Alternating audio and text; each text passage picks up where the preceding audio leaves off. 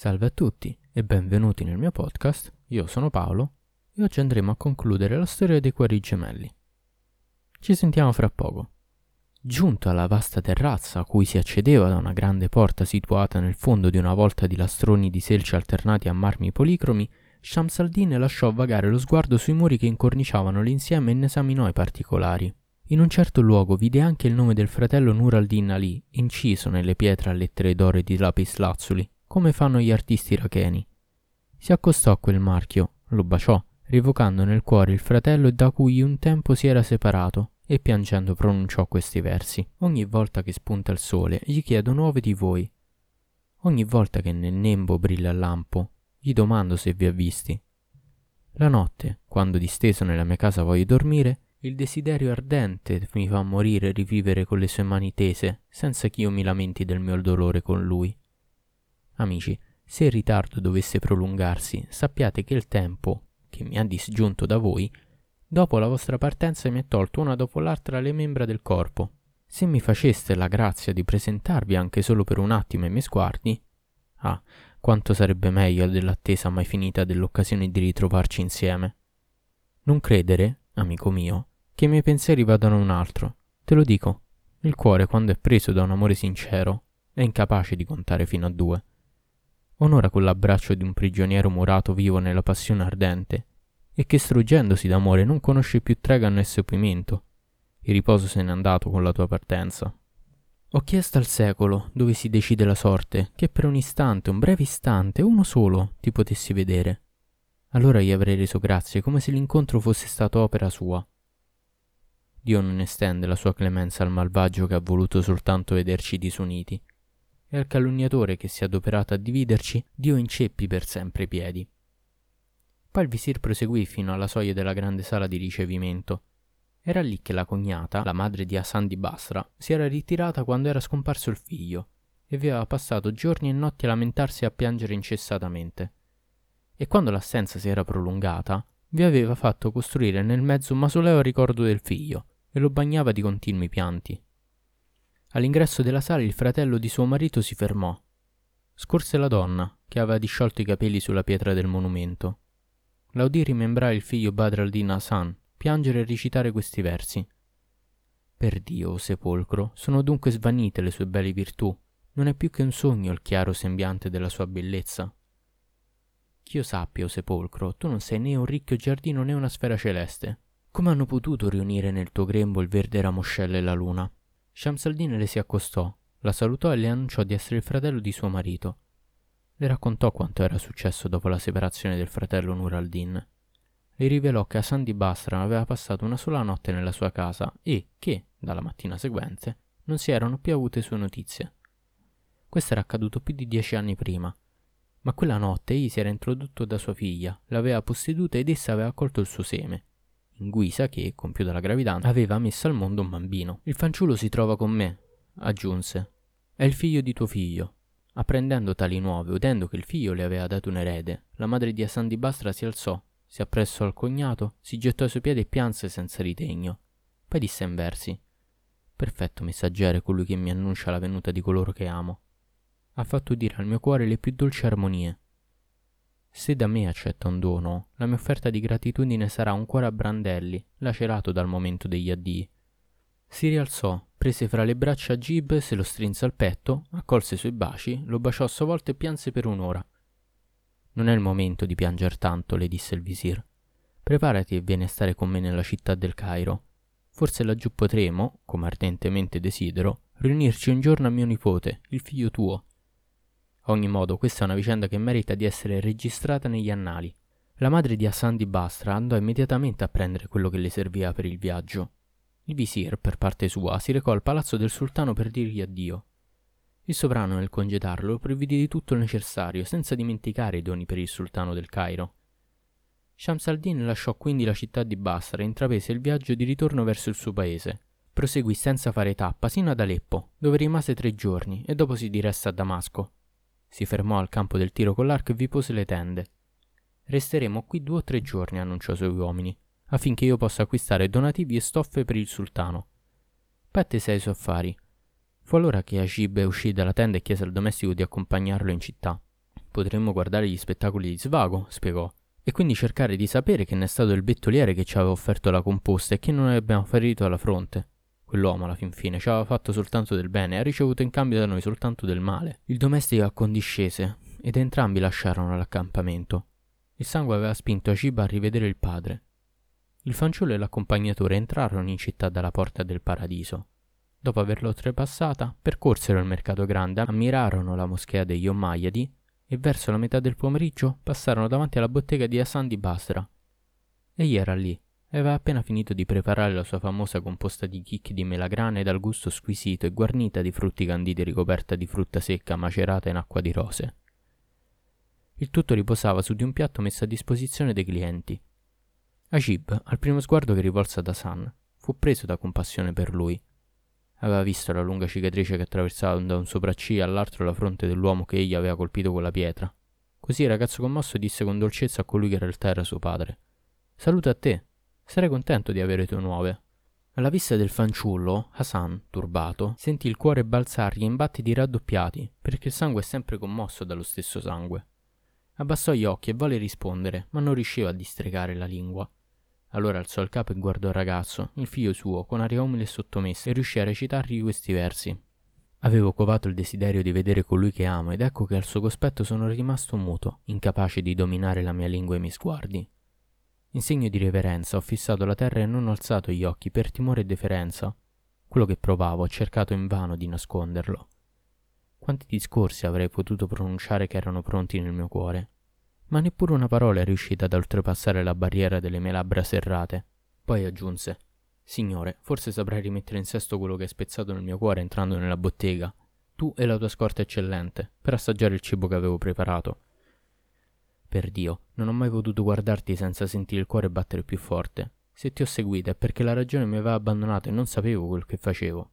In verità, hai un carattere sorprendente e la cosa che insegui con ostinazione l'ami con frenesia, gli rispose Cib. Per un boccone di cibo che abbiamo preso da te hai voluto ricavare da noi quanto potevi e mancava poco che ci rovinassi. Adesso io ti garantisco che assaggeremo il cibo della tua bettola soltanto se giuri di non uscire di qui per seguirci senza mai lasciarci. Non hai perduto ogni probabilità di rivederci in casa tua, perché dobbiamo restare nella città per circa una settimana, il tempo necessario a mio nonno per acquistare i doni destinati al sultano d'Egitto. Questo giuramento, in nome di Dio, io ve l'accordo, giurò Hassan di Basra. Acib e il domestico entrarono allora nella bottega. Hassan presentò loro una grossa porzione del dolce che aveva prelevato dalla guantiera. Siediti e mangia con noi, gli disse Agib. L'invito riempì Hassan di gioia. Si mise seduto per mangiare col figlio ma la tenerezza che provava per il ragazzo non gli lasciava facoltà che di contemplare il suo viso, tremando per tutta la persona. Ehi, esclamò Chip, mi pareva di averti già detto che sembri un innamorato fastidioso. Smetti di fissarmi a quel modo. In risposta San emise un profondo sospiro, poi recitò questi versi. Il mio cuore racchiude nel suo segreto un pensiero che ti è destinato, messaggio sigillato e piegato che nessuna parola saprà rendere o tu che getti l'onta sulla luna splendente, o tu che sforzi la mia timida aurora a celebrare i tuoi meriti. Io vedo nel tuo viso una perfezione che senza tregua si fa compiuta, un ritegno che aumenta e si accresce, il fuoco che dentro di me mi consuma. Tu, il tuo volto è il mio giardino di delizia. Muoio di sete e la tua bocca è lì, che potrebbe versarmi la pozione di vita. Poi mangiarono tutti e tre. A San Basra preparava dei bocconi e li presentava alternativamente ora ad Agib ora al servo e quando costoro furono sazi, si alzarono, non senza che Hassan versasse loro acqua sulle mani e porgesse un asciugamano che teneva infilato nella cintura. Quando si furono asciugate le mani, Hassan li spruzzò di acqua di rose contenuta in una boccetta speciale. Si affrettò a procurarsi presso un vicino una brocca di quelle che mantengono il fresco piena d'acqua e di miele, e prima di presentarla loro vi aggiunse un sorbetto all'acqua di rose. Se vi piace accettare questo, avrete colmato la misura dei vostri favori per me, disse loro. Agib prese la brocca, bevve e la passò al domestico, che pure bevve, e finalmente, del tutto appagati, col ventre pieno oltre misura, presero congedo dall'ospite ringraziandolo. Percorsero rapidamente la strada del ritorno, oltrepassarono la porta dell'est e in breve furono di nuovo all'accampamento. Angib andò a trovare la nonna, cioè la madre di Asan di Basra, ed essa lo abbracciò. Sospirò, poi pianse tanto da bagnare le sue collane e mormorò questi versi. Se non avessi in cuore la speranza che un giorno ciò che è diviso sarà riunito, non avrei serbato il desiderio di sopravvivere alla vostra partenza. Faccio giuramento che nel cuore non ho che il mio amore per voi, e può farne testimonianza a Dio, che conosce bene gli animi. Poi, mentre gli offriva un grande pianto di composta, gli chiese come aveva occupato il pomeriggio in città.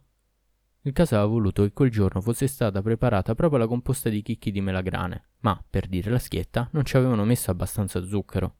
La nonna presentò il piatto con delle gallette e disse al servo che accompagnava il fanciullo. Mangia anche tu col tuo padrone. Per Dio, disse fra sé il servitore. Credo che per oggi non potrò sopportarne neanche l'odore. A ogni modo si sedette accanto ad Agib, che, per quanto satollo, prese dal piatto un boccone raccogliendolo sul pane piegato a scarpetta. Osservò che non era zuccherato a sufficienza. Puah! esclamò. Che pietanza barbara è questa? Un po' sorpresa, nonostante tutto, la nonna lo rimproverò. Come Barbara? Una composta che ho preparato io con le mie mani. Non c'è persona al mondo che sappia farla meglio di me, questa composta, a parte mio figlio Hassan di Basra. Nonna, si ostinò il giovane Agib, oggi deve esserti riuscita male. Poco fa in città abbiamo visto un bettoliere che aveva preparato la stessa ricetta, ma la sua composta sprigionava un profumo così invitante che apriva il cuore, e il sapore non dava altro che la voglia di mangiarne sempre di più. Quella la chiamo una buona composta di chicchi di melagrane, non la tua. La nonna finì con l'adombrarsi, si rivolse al servitore. Maledetto, hai messo il mio bambino contro di me. D'altra parte che vengo mai a sapere, lo porti in città e lo fai mangiare nelle bettole. Il domestico, subitamente impaurito, negò tutto. No, per Dio, signora, non abbiamo mangiato niente, tutto quel che abbiamo fatto è stato passare davanti alla bottega di un bettoliere. No, per Dio, nonna, non ci siamo accontentati di passare davanti alla bettola. Siamo entrati e abbiamo mangiato la sua composta. D'altronde, quella di poco fa non era la prima volta, perché l'avevamo già fatto. Ed era composta di chicchi di melagrane ed era migliore della tua. Per la nonna era troppo. Corse ad avvertire dell'incidente il cognato, chiedendogli di castigare il domestico. Il visir Shams rimproverò aspramente l'uomo. Maledetto, dove hai portato il mio ragazzo? Siccome il servo, per paura di essere battuto, si ostinava a negare, fu Agib a confessare in vece sua. Sì, nonno, siamo stati da un bettoliere nella città, per Dio. Abbiamo mangiato a sazietà, ingurgitando tanta composta che quasi ci usciva dal naso. Poi il bettoliere ci ha offerto un sorbetto a base di miele, zucchero e acqua di rose. La confessione raddoppiò la collera del visir nei confronti del domestico. Accidenti a te, servitore maledetto, che hai portato il mio ragazzo nelle traverne. L'altro negò più di prima, allora il visir riprese. D'accordo, il ragazzo afferma che avete mangiato a sazietà. Tu invece dici di no. Allora forza, manda giù la composta di chicchi di melagrana che c'è in quel piatto. Sarà fatto, disse il servo. Si arrese dopo il primo boccone. Il secondo fece finta di portarla alla bocca, ma lo buttò via dietro le spalle. La prova sembrava terminata, ma lui trovò un'ultima scusa. Per Dio, padrone, ieri ho mangiato troppo. Ma il visir non abboccò e ordinando di mettere l'uomo lungo disteso per terra, si mise a percuoterlo violentemente. L'altro, dapprima, supplicò il padrone di risparmiarlo. Poi, quando cominciò a sentire il bruciore dei colpi, ammise che erano entrati nella bottega del bettoliere e che avevano mangiato composta di chicchi di melagrane. Era migliore di questa, aggiunse. La cosa non fece piacere alla madre di Hassan di Basra. Nessuno al mondo è capace di preparare questa composta meglio di me, gridò. A parte Hassan, il mio figliolo scomparso. Nell'evocare quel nome sospirò. Figlio mio, possa Dio, mio Signore, permettermi di ritrovarlo e di trovare a vivere in sua compagnia. Poi rivolto al suo domestico. Bisogna assolutamente, gli intimò, che tu vada al più presto a prendermi un bel piatto della composta di chicchi di melagrane preparate da questo bettoliere. La farei assaggiare al tuo padrone e lui vedrà quale delle due ha il sapore migliore, se la sua o la mia. Il servo accondiscese e quando lei ebbe ideato il recipiente il denaro corse nella bottega del bettoliere, al quale dichiarò Oh maestro dei bettolieri, dal nostro padrone abbiamo fatto delle scommesse sulla tua abilità culinaria. Metti in questo piatto un po' della tua composta di chicchi di melagrane, per il valore di mezzo dinar. E fa attenzione a quello che ci servirai, perché per essere venuti da te già ci siamo guadagnati una bella scarica di legnate. Perciò di grazia vedi di non procurarci un secondo trattamento di favore col darci una composta di seconda scelta. Per Dio, servitore, questo tipo di composta non c'è nessuno al mondo che sia pratico come me nel prepararla, a parte mia madre ma lei si trova ora in un paese situato ben lontano da qui. Gli riempì di composta il piatto di portata, vi dispose a copertura frutta secca marinata nello zucchero e candì il tutto con acqua di rose. Il domestico si affrettò a portare il recipiente ai padroni. La madre di Hassan assaggiò la composta e la trovò dal gusto ineccepibile. Dalla perfetta abilità dell'artefice, immediatamente comprese chi l'aveva confezionata. Gettò un alto grido e cadde priva di sensi. Il visir, interdetto davanti a tale reazione, non poté far altro che chinarsi su di lei e spruzzarla d'acqua. Quando riprese conoscenza le sue parole furono queste. Se mio figlio si trova ancora in vita, non c'è che lui, a Sandy Basra, capace di una tale riuscita con questa composta. No, nessun altro. A quell'affermazione il visir avvertì una grande gioia, pensando che tutto lasciava presagire una buona nuova. Pietà di noi, mormorò, o nipote scomparso, possa Dio riunirci presto. E rivolta alla madre di Badraldina Sandy Basra aggiunse Va a metterti abiti d'accatto, travestiti così da non essere riconosciuta, e fatti accompagnare dal servo di tuo nipote alla bottega del bettoliere. Osserva l'uomo da lontano. Vedrai se è proprio sano oppure un altro. È meglio che te ne assicuri prima che io metta in modo il mio piano d'azione e debba alla fine constatare di essermi ingannato sull'identità di quell'uomo, ma fa attenzione a che nessuno ti noti nel corso della ricognizione. La madre di Badr al-Din Hassan fece come le aveva detto il visir, e debitamente travestita si recò alla bottega del bettoliere accompagnata dal servitore. Il servo le indicò l'uomo da lontano. Essa lo riconobbe al primo sguardo. Per la gioia, mentre tornava all'accampamento, più che correre, volava, informò del risultato della sua missione il cognato Shams al-Din Mohammed. Costui, senza por tempo in mezzo, radunò la cinquantina di uomini che aveva con sé, servi di ogni categoria, domestici incaricati di sistemare il materiale per l'accampamento e uomini di fatica che avevano il compito di fargli da portantini. Parlò loro nel modo seguente. Andate alla bottega del bettoliere, muniti di bastoni, di travi e di altre armi di tal fatta. Ridurrete in briciole quanto vi si troverà nella bottega, compresi i vasi per la cottura e il servizio. Demolirete addirittura la bottega, prenderete l'uomo e gli legherete le braccia dietro la schiena con il suo turbante. Gli direte hai preparato la composta di chicchi di melagrani in modo barbaro e lo trascinerete sin qui, all'accampamento. Nel frattempo io sarò alla residenza del governatore della città. Poi vi raggiungerò qui. Ma attenzione, nessuno deve far violenza alla persona per del bettoliere. Non deve ricevere nemmeno un colpo. Basterà legargli le mani e portarlo qui di forza. I servitori avevano capito. Allora il visir inforcò la sua cavalcatura e si diresse alla residenza del governatore chiese di essere ricevuto da quest'ultimo che rappresentava il sultano d'Egitto a Damasco e gli comunicò le lettere ufficiali del loro signore. Il governatore le prese, le baciò e le lesse. Dove si trova il criminale che deve essere consegnato nelle tue mani? domandò. È un bettoliere della città, rispose il visir.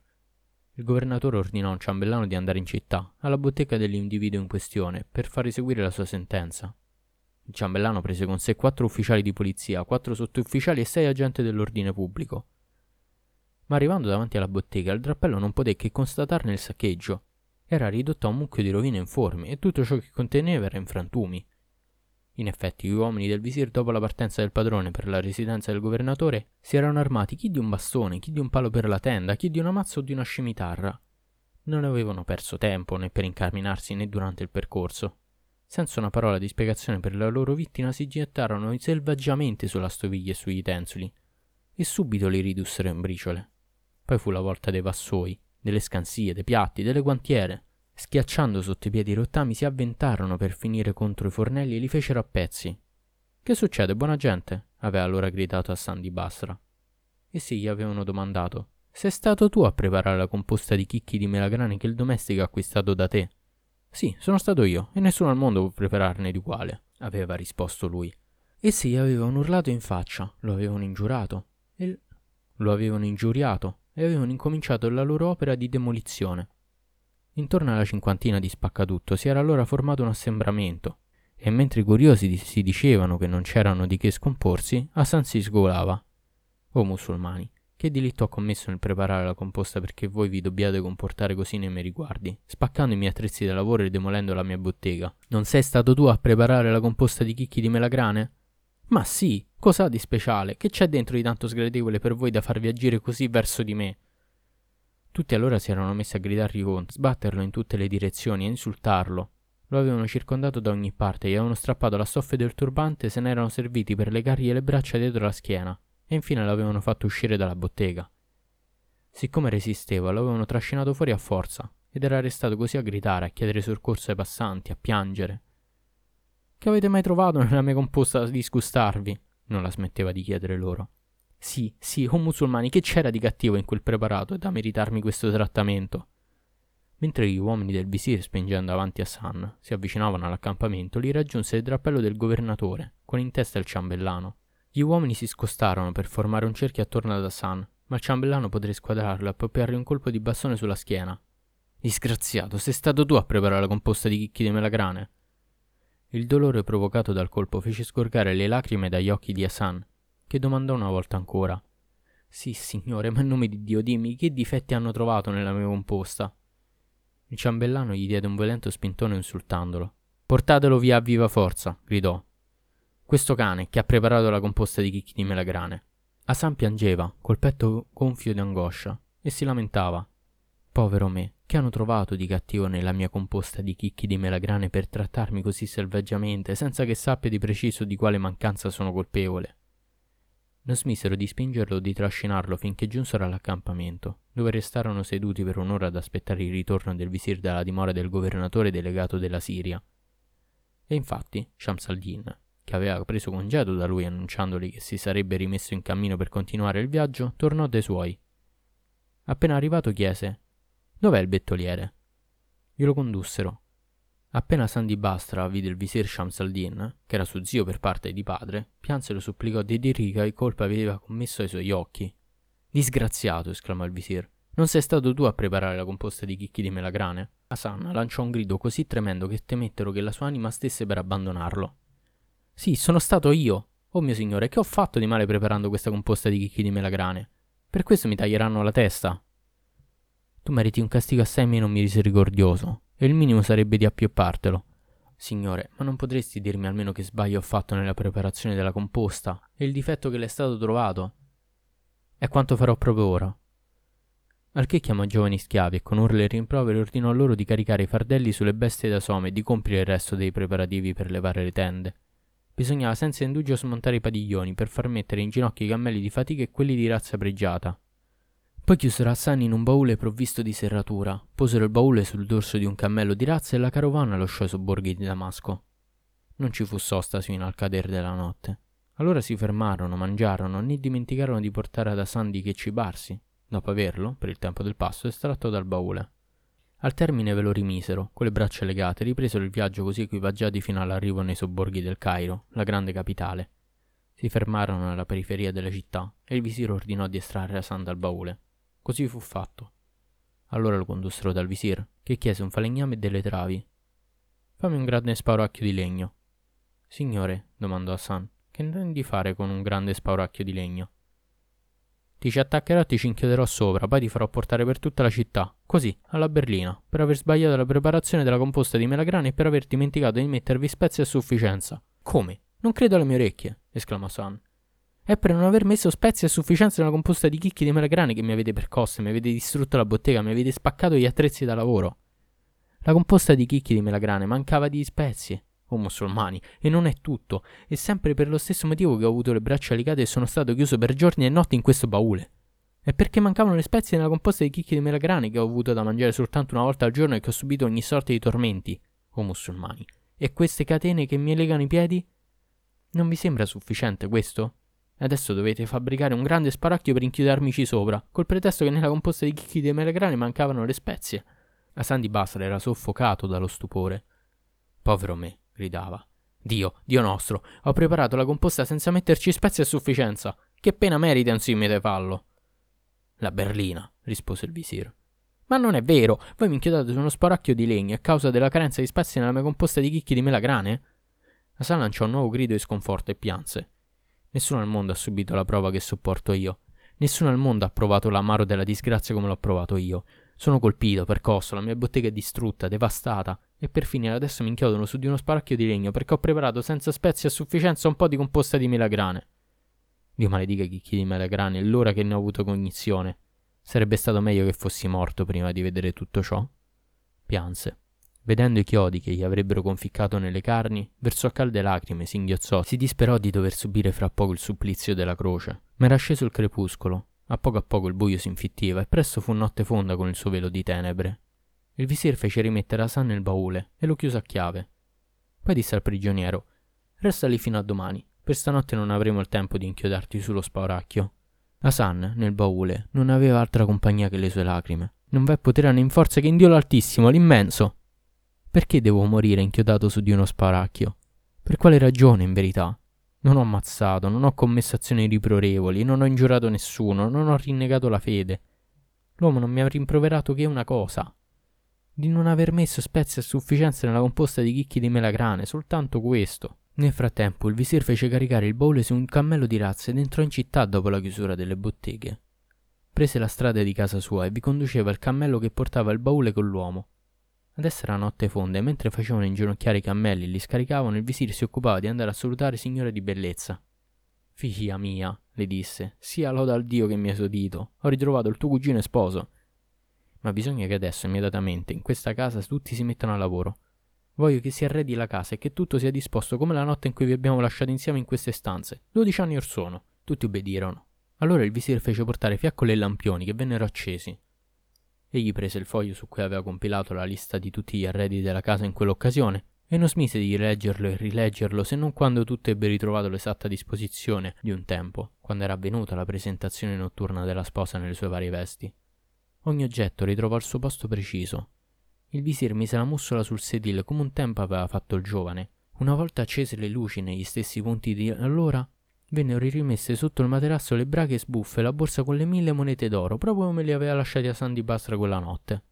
Il visir andò nell'anticamera e disse alla figlia: Va in camera tua e spogliati delle vesti, come quando ti ha visto per la notte di nozze introducendosi a te.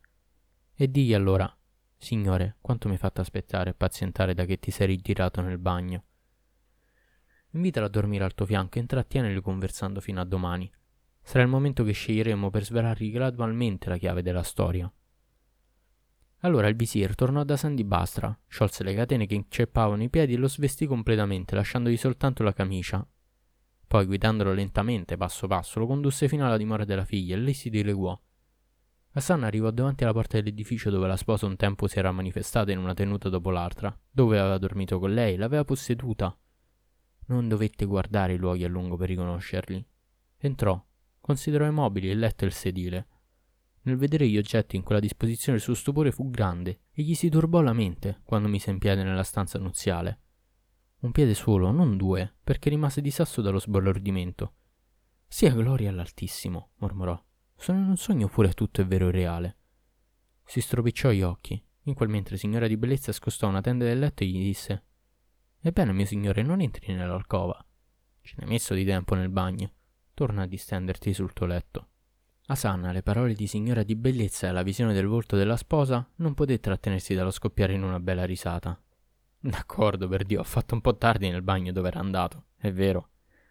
Finì col varcare la soglia, riflettendo a quanto era successo in dodici anni. Ogni oggetto che esaminava tornava a sprofondarlo nelle sue riflessioni. Stupefatto, non sapeva che partito prendere né come sbrogliare la matassa di una situazione tanto confusa. Vide il sedile dove erano posti la mussola del suo turbante, il suo mantello corto e il suo pugnale. Si avvicinò al materasso, ne saggiò il fondo, controllò se c'era ancora la sua veste e le sue braga sbuffo con la borsa delle monete d'oro. Rise ed esclamò: Per Dio, che storia! Per Dio, che storia! Ebbene, mio signore, gli disse allora la signora di bellezza, perché ridi così senza motivo? Perché scrudi con tanta attenzione gli oggetti di questa stanza e sembri sbalordito di vederli così come sono?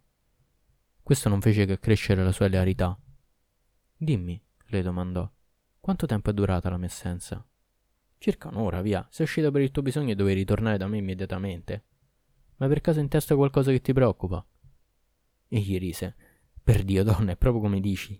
Mi è andata come se, dopo che ti ho lasciata, mi fossi messo a pensare ad altro nel bagno, dimenticando che mi stavi aspettando. Devo essermi addormentato, ho visto col pensiero che mi trovavo nella città di Damasco, che vi esercitavo per dodici anni il mestiere di bettoliere. Poi un giorno è venuto a trovarmi un ragazzo, era accompagnato da un domestico. Hassan portò la mano alla fronte e subito avvertì il dolore per il colpo che aveva ricevuto in quel punto. No, per Dio, disse, quel fatto è reale. Si fermò, poi riprese. È andata come se il ragazzo mi avesse lanciato una pietra e aveva fatto un taglio in fronte. No, per Dio, la cicatrice che ho sulla fronte può essere soltanto il risultato di un evento reale, accaduto mentre ero ben sveglio. Rifletté ancora sulle circostanze e ritornò del primo avviso, dopo aver esaminato la tenuta in cui si trovava. Donna, disse, io credo questo, che un'ora fa, dopo il nostro ultimo abbraccio, mi sono addormentato e durante il sonno mi sono trasferita a Damaschio senza le braga sbuffo, con soltanto lo zucchetto in capo. Ho creduto anche di aver fatto laggiù il mestiere di bettoliere. Si fermò e poi. Per Dio, sì, per Dio, donna. È stato in sogno che ho preparato la composta di melagrane nella quale non ho messo abbastanza spezie. No, per Dio. Signora mia, non mi sono addormentato e non ho visto tutto ciò in un sogno. Per Dio, tutti questi eventi non sono troppo lunghi per un sogno. Per Dio, signore, rispose signora di bellezza, che hai visto in sogno? Raccontami tutto. Signora mia, se non mi fossi svegliato, se non avessi pianto, per me era finita, e sarei morto trafitto da chiodi, cominciò Sandy Basra. E perché? Perché avevo preparato una composta di chicchi di melagrane e non vi avevo messo spezie a sufficienza. Mi è parso di vedere che avevano demolito la mia bottega, fracassato i miei attrezzi da lavoro, che mi avevano legato le mani dietro la schiena e che per ultimo mi avevano messo in un catene e chiuso in un baule. Avevano anche mandato a chiamare un falegname per fabbricare un grande spauracchio di legno al fine di inchiodarmici sopra. Tutto perché avevo preparato una composta di chicchi di melagrane carente di spezie. Loda a Dio che ha voluto questi eventi mi siano capitati in sogni e non mentre ero sveglio. signore di bellezza rise lo tirò al suo seno. Asan la strinse a lungo, poi riprese il filo delle sue riflessioni. E tuttavia, signora, quanto mi è successo non si è verificato se non in veglia non v'è potere che forza, che in Dio l'Altissimo, l'immenso. Avrei preferito ignorare ogni particolare di questa storia. Si addormentò con la mente disorientata dopo aver detto talora di aver dormito e talora di aver vissuto nella realtà. Quando di tanto in tanto riapriva gli occhi, esaminava alternativamente gli oggetti della camera e il volto della moglie, meravigliandosi di trovarla al suo fianco. Per Dio, mormorava, non ho ancora finito di vivere la mia prima notte con lei. Allora riprendeva, Eppure è come se avessi vissuto quegli eventi da sveglio. Tali ragionamenti che andavano ora in un senso, ora nell'altro, continuarono fino al mattino. Allora Sam vide lo zio che giungeva a portargli il saluto dell'aurora. Si stropicciò gli occhi non ebbe dubbi che fosse proprio l'uomo del sogno e di nuovo la sua ragione vacillò. Ma sei proprio tu, gridò verso di lui, che hai dato l'ordine di trattarmi in modo umiliante e mi hai fatto legare le braccia. Sei tu che hai deciso di inchiodare il mio corpo perché non c'erano spezie abbastanza nella composta di chicchi di melagrane. Il visiri rispose: Figliolo, ogni enigma è risolto. Quanto era coperto da un velo di mistero adesso è chiaro come il sole. Tu sei davvero il figlio di mio fratello. Io non agito così se non per assicurarmi che sei stato proprio tu a entrare quella notte nella casa dove si celebravano le nozze di mia figlia. Tu hai riconosciuto il velo di mussola del tuo turbante. Hai riconosciuto le due vesti e ti sei accertato che il tuo oro si trovasse là appunto dove l'avevi nascosto. Il documento di pugno di mio fratello lo conservavi come un talismano, nascosto nella fodera del tuo copricapo. Se avessimo trasportato qui un altro, non avrebbe ammesso di essere stato lui a preparare la composta di chicchi di melagrane. Poi recitò questi versi. Le cose del secolo non sono immobili e costanti. È dopo che esse si presentino ora trionfanti e ora sconfitte. Ho rimorso di aver lasciato che i miei mi abbandonassero e si disperdessero. Il pentimento ha fatto sgorgare dai miei occhi una fonte di lacrime incessante. Ma ho fatto un voto. Se il destino un giorno torna a riunirci, mai la mia lingua pronuncerò la parola separazione. La gioia mi ha lanciato contro i suoi assalti, in onde che mi sommergono di felicità. Piango, ma questa volta il pianto nasce da un altro sentimento. Occhi, vi siete assuefatti a piangere costantemente, versate dunque le lacrime di gioia come facevate nell'afflizione. Fece allora venire la madre di Asan, che si precipitò sul figlio e lo abbracciò, versando fiumi di lacrime. Disse anche questi versi. Nel ritrovarci, permetteremo nei nostri cuori straziati l'assenza di effondere i nostri lamenti. Chi potrebbe farlo con la forza che merita un tale tormento? Una prefica non può dire il cordoglio di una vedova, e come è profonda la sua pena, per me, Nessun messa andrà ad esprimere al posto della mia bocca quel che ho da dire. Raccontò al figlio la sua vita pietosa dopo che egli l'aveva lasciata e lui, a sua volta, le narrò le sue peripezie. Tutti ringraziarono Dio di essersi ritrovati e il giorno seguente il visir si recò al palazzo del sultano per informarlo della situazione. Il sultano fu al colmo dello stupore quando apprese la storia e ordinò che venisse trascritta negli annali del suo regno. Il visir, suo nipote e sua figlia trascorsero insieme una vita piena di soddisfazioni, nelle condizioni più perfette, nell'esistenza più tranquilla e serena, mangiando, bevendo, assaporando nella maniera più complicata i loro piaceri, sino all'ora in cui, infine, dovettero a loro volta bere la pozione contenuta nella coppa della morte. Detto ciò, finiamo finalmente questo capitolo al quarto episodio e niente, ci sentiamo alla prossima.